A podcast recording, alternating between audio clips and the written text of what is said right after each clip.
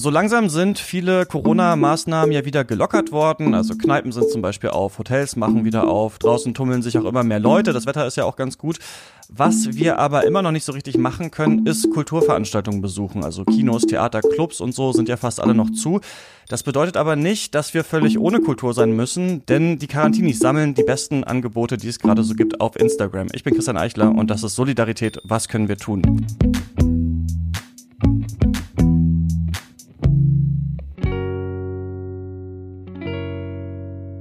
Und ich bin hier mit Neil Chuckmark. Hallo Neil, ähm, ich habe mir neulich mal so einen DJ-Stream tatsächlich im Internet angeschaut mit Freunden und fand das dann eigentlich doch auch überraschend äh, witzig. Ähm, hast du das auch gemacht in letzter Zeit, so Online-Veranstaltungen besucht oder wartest du noch, bis man im Real Life dahin kann? Ja, ich war tatsächlich im Theater neulich und habe auch schon mal äh, DJ-Livestreams angeguckt, als Freunde aufgelegt haben. Und ja, wenn man dann noch gleichzeitig mehrere Freunde eingeschaltet hat bei Skype oder so und noch ein Getränk trinkt oder ja, sich irgendwie vielleicht auch ein bisschen schick macht, dann kann es auch zwar nicht ganz das Club-Feeling ersetzen, aber immerhin ansatzweise drankommen. Und es gibt eine Instagram-Seite, die gerade alle möglichen kulturellen Veranstaltungen sammelt. Die Quarantinis heißt das Projekt und Franziska Gärtner und Nora Gärtner-Schallenberg haben das ins Leben gerufen. Hallo ihr beiden. Hallo. Hallo. Erzählt doch mal kurz, wie ist es eigentlich zu diesem Projekt gekommen? Ähm, ja, ich fange einfach mal an. Ähm, Nora und ich haben privat einfach Kulturalternativen online miteinander ausgetauscht und haben irgendwie recht schnell gedacht, dass es schön wäre, das mit mehreren Leuten zu teilen und das alles mal zusammenzutragen und haben dann relativ schnell Mitte März einfach mal den Account eröffnet.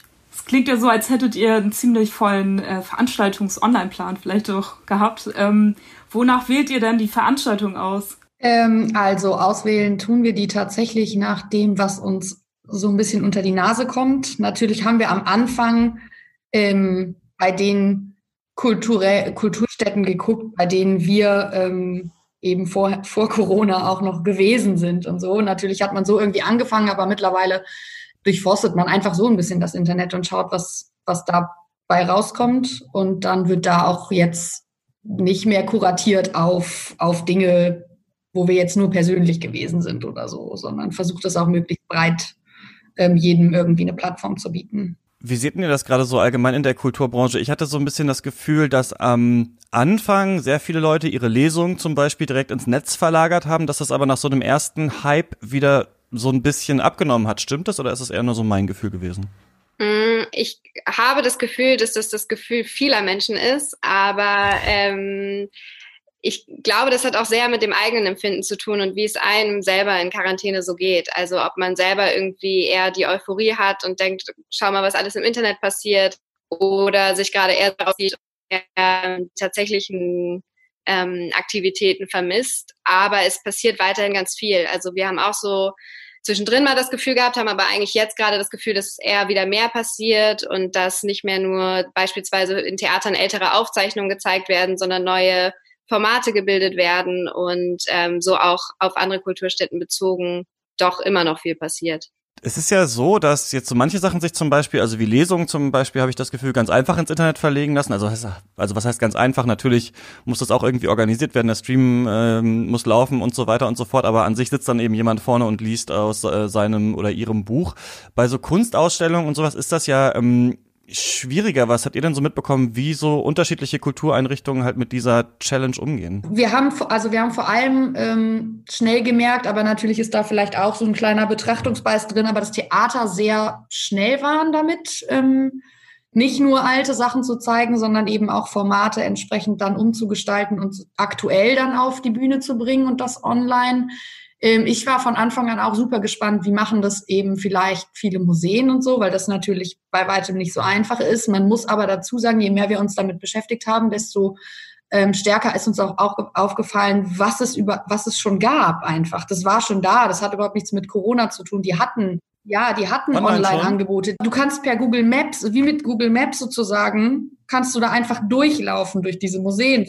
Und es war einfach mhm. die ganze Zeit schon da. Man hat sich nur natürlich, wenn man immer noch so hingehen kann, nicht damit beschäftigt. Ähm, und viele hatten auch sonst sehr breite Online-Angebote schon vorher. Und das hat man dann so ein bisschen entdeckt, was einem natürlich noch eine andere Möglichkeit eröffnet hat, eben weil man jetzt nicht mal eben nach New York fliegen kann, konnte man auch vor Corona jetzt nicht zwingend, ähm, weil man das Geld nicht hat, aber man kann das Museum halt trotzdem angucken. Und ähm, wo es ganz spannend war, fand ich, waren halt auch eher so kleinere Galerien und so, die ähm, dann geguckt haben, wie sie das machen können und wo viele eben auch einfach dann über Instagram und mit äh, Live-Videos und so, da ist ja Königgalerie ein gutes Stichwort, ist jetzt zwar auch nicht klein, aber der war da doch auch ein ziemlich krasser Vorreiter, würde ich sagen, wie er das aufgezogen hat. Was haben die gemacht? Johann König jeden, jeden Tag Live-Videos um 10 mit entsprechenden Künstlern, mit denen er sich dann da unterhält, die er dazugeschaltet hat und die dann eben Werke angucken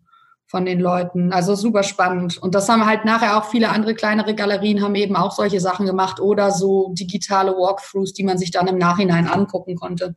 Genau, und ich glaube, die haben auch dazugelernt quasi. Ne? Also ich glaube, am Anfang hat sich gezeigt, dass diese 360 Grad ähm, Touren, die die Museen anbieten, vielleicht nicht ganz so gut funktionieren, weil man einfach nicht so wie gewohnt dann vor Gemälden verweilen kann. Aber Beispielsweise wird jetzt mehr angeboten, dass man zu den KünstlerInnen hinter den Bildern mehr dazulesen kann, was natürlich zu Hause viel gemütlicher ist und wo man viel mehr einsteigen kann. Ähm, sowas haben wir auch beobachtet, auf jeden Fall. Und dass sich halt Möglichkeiten ergeben, die man so ähm, in der Wirklichkeit nicht hat. Ne? Also ähm, Nora hat jetzt Johann König genannt, der zum Beispiel auch Open Calls anbietet, also quasi spontan auf ähm, Anrufer in einem Livestream reagiert, die dann ihre ähm, Projekte vorstellen können und er kommentiert das.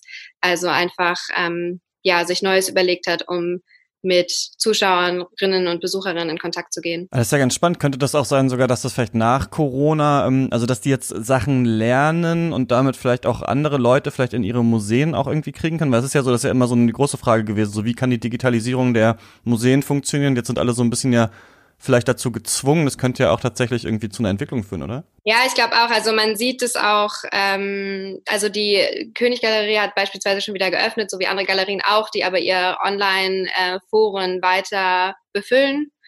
Und ähm, was ich mir auch ganz gut vorstellen kann, ist, dass ja jetzt viele Galerien und Museen anbieten, ähm, dass man Timeslots bucht und quasi in dieser Zeit alleine in Galerien ist, was ein ganz tolles Konzept ist, finde ich.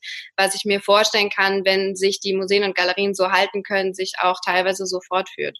Also Online-Veranstaltungen laufen jetzt besonders gut dank Corona, würdet ihr denn sagen? Es ist so ein bisschen auch so ein Bubble-Ding. In unserer Bubble ist das so bei, in, in unserer Blase, in der wir uns bewegen, wo sowieso viele kulturinteressierte Menschen sind, ähm, funktioniert es auch sehr gut einfach mit diesen Online-Angeboten. Darüber hinaus finde ich es ein bisschen schwierig einzuschätzen. Würde mir natürlich wünschen, dass das dadurch irgendwie einfach wirklich mehr Menschen zugänglich ist, die sonst vielleicht auf solche Sachen nicht kommen würden oder nicht das Geld hätten, irgendwelche bestimmten Sachen zu machen. Ähm, aber ich finde es wirklich, ich finde es schwierig einzuschätzen. Es, es er funktioniert erstaunlich gut, ähm, wie sich das alles verlagert hat ins Digitale. Und gerade, ich glaube, es liegt aber auch eben gerade daran, dass es halt einfach die Leute sind, die sich sowieso schon immer damit auseinandergesetzt haben, wie man, wie kann man diese ganzen kulturellen Sachen auch ins Digitale bringen, ähm, vor dem Hintergrund, dass Deutschland bei der Digitalisierung ja eher geht so gut. Ja, die äh, DJ-Livestreams, die ich so in der letzten Zeit gesehen habe, oder auch die Theaterveranstaltungen, die kosten meist gar nichts. Ähm, wisst ihr dann, ob Kulturschaffende jetzt irgendwie auch an Geld kommen? Das ist, glaube ich, ganz unterschiedlich, was, von was für Kulturschaffenden man da spricht. Ähm, ich bin mir aber ziemlich sicher, dass es allesamt recht schwer haben ähm, und auch immer noch in der Zukunft zu kämpfen haben werden und aktuell noch erkunden, wie sie sich aufstellen können, unter was für Auflagen sie wieder eröffnen können und natürlich auf Unterstützung von allen hoffen. Ähm, ja, ich habe mich nämlich auch gefragt, ähm, weil sind die Menschen überhaupt bereit, auch dieses Geld zu geben? Das ist ja auch noch so eine Sache. Kriegt ihr da irgendwas mit? Ähm, also ich denke, auch, leider auch da wieder natürlich irgendwie so ein bisschen diese Sicht aus der Blase, aber dass die Leute, die vorher ins Theater gegangen sind und die ähm, sich auch vorher schon mit dieser, mit diesen kulturschaffenden Menschen und mit allem in, in, in dieser Welt auseinandergesetzt haben, dass die natürlich auch spenden. Also dass das da, ähm, glaube ich, nicht so ein großes Problem ist. Es ist halt nur einfach die, noch nicht mal die Frage, es ist ein, es reicht halt nicht. Ne? Also es ist wenn wie viele, wie viele Existenzen jetzt da bedroht sind und auch wirklich einfach bedroht sind, weil ähm, eben auch aus der Öffentlichkeit an sich oder aus der Regierung die Gelder, weil das einfach schwierig ist, äh, da an genug Kohle zu kommen. Das, ähm, ja, ich, also ich glaube schon, dass jeder, der vorher ins Theater gegangen ist, jetzt dann auch ähm, irgendwie versucht hat, da die Leute zu unterstützen. Was ich allerdings dann auch wieder spannend finde, ist, also ich habe mich gefragt, warum so viele Sachen jetzt einfach umsonst sind im Internet, die ja auch vorher nicht umsonst waren. Da habe ich mich gefragt, wieso weniger, ähm, also wieso man sich da nicht direkt ein Konzept mit überlegt hat, weil ich bin auch bereit dafür, wenn ich mir jetzt ein Theaterstück, im, im, wenn ich es über einen Fernseher gucke oder über einen Laptop gucke, bin ich ja trotzdem bereit dafür Geld zu bezahlen, weil ich weiß, da haben Menschen Arbeit reingesteckt und das ist ja nicht einfach so da. Also vor allem gerade jetzt bei neuen Sachen, die auf die Bühne gebracht worden sind, ohne dass man sie vorher schon hätte sehen können im Theater. Hm, das hat sich ja auch so ein bisschen geändert in den letzten Tagen, was ihr so postet, weil mittlerweile machen ja auch einige Orte dann wieder auf. Wie beobachtet ihr das denn gerade? Das ist ja mitunter auch, glaube ich, mit relativ großen so Hygieneauflagen verbunden, oder? Kann man sagen, ob das schon gut klappt, ob das gut ähm, anläuft? Also ich, ob es gut, ich, ho ich hoffe, ich wünsche mir sehr für alle, dass es gut klappt. Ich bin jetzt selber noch nicht irgendwie im Museum gewesen, seit die wieder aufmachen ähm, habe aber vom Gefühl her, was die so auf ihr, ihren Websites dann schreiben an Hygienekonzepten, die man einhalten soll, das Gefühl, dass auch natürlich weiterhin trotzdem sehr daran an die Menschen appelliert wird und dass die sich einfach wirklich an diese Regeln halten. Und dann ist der Besuch, glaube ich, wenn man ins Museum gehen möchte, relativ unaufwendig.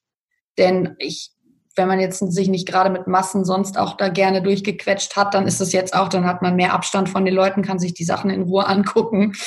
Ähm, es wird wahrscheinlich im Moment jetzt gerade auch dazu führen, dass es ein bisschen angenehmer ist, durchs Museum zu gehen. Also gerade irgendwie Museen, die wirklich sehr begehrt sind, da kann man jetzt wahrscheinlich gerade sehr viel ruhiger irgendwie durchlaufen. Aber an der Stelle kann man auch mal sagen, dass es natürlich äh, durch den Platz gegeben ist und dass für Kinos und Theater weiterhin ja. wahnsinnig schwierig ist, ähm, Hygienekonzepte zu erstellen, die ein Publikum zulassen, was dann die Wiedereröffnung finanzieren könnte das wird schwierig und wird auch, glaube ich, noch eine Weile dauern, bis das wirklich wieder funktioniert.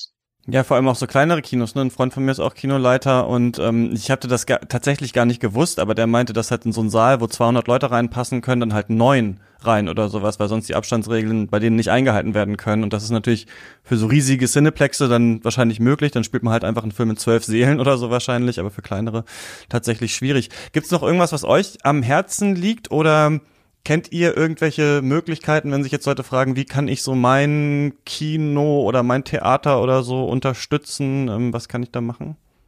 Ähm, ja, also wir versuchen dann natürlich auch immer wieder viel ähm, zusammenzufassen und auch auf unserer Seite zu teilen. Ich glaube aber, dass ähm, sich vor allem der Blick lohnt auf diejenigen, auf die jeweiligen Kulturstätten ähm, und was die so ausweisen. Eigentlich zeigt sich überall die Möglichkeit zu spenden. Ähm, es gibt viele Petitionen, die man unterschreiben kann, die weiterhelfen ähm, und individuelle Spenden und natürlich auch der emotionale Support, also weiter auf den sozialen Medien zeigen, dass man Kultur wertschätzt und da ist und sich darauf freut, ähm, ist, glaube ich, das Wichtigste. Wir haben auf jeden Fall bei uns auf der Seite ähm, auch einen einen Link, also in der, in der Bio sozusagen, wo wir nochmal, wo wir alles, was wir finden, wo man spenden kann, ähm, wo man unterstützen kann, wo wir das einfach alles sammeln. Und da kann man auch immer nochmal gucken. Also, liebe Leute, äh, klickt auf diesen Link, dann wisst ihr, wie ihr weiterhelfen könnt. Und falls ihr noch mehr wissen wollt, was gerade in der Kulturszene so abgeht, dann schaut auch mal bei dem Instagram-Account von den Carantinis vorbei bleibt auf dem Laufenden und kriegt mit, wann wieder eure Museen öffnen, welche Kinoveranstaltungen auf euch zukommen. Und ja, danke euch beiden für das Gespräch. Danke. Und wenn ihr diesen Podcast äh, auch mögt, dann ähm, könnt ihr auch noch was machen und zwar den in der Apple Podcast App bewerten. Also falls ihr die benutzt, falls ihr ein iPhone habt und darüber gerade ähm, hört, dann ähm, finden uns andere da ein bisschen einfacher. Und äh, wir hören uns dann nächste Woche hier wieder, denn wir werden die Taktung so ein bisschen runterschrauben von diesem Podcast. Wir haben ja zwei Folgen pro Woche gemacht. Das war aber auch noch in der Anfangszeit, wo man das Gefühl hatte, jeden Tag kommt eh ein neues Projekt an Start. Jetzt ähm, fokussieren wir uns ein bisschen schärfer auf einzelne Sachen, machen dann eben äh, eine Folge pro Woche, also ein bisschen weniger. Und das heißt, wir hören uns nächsten Dienstag wieder. Macht's gut, bis dann.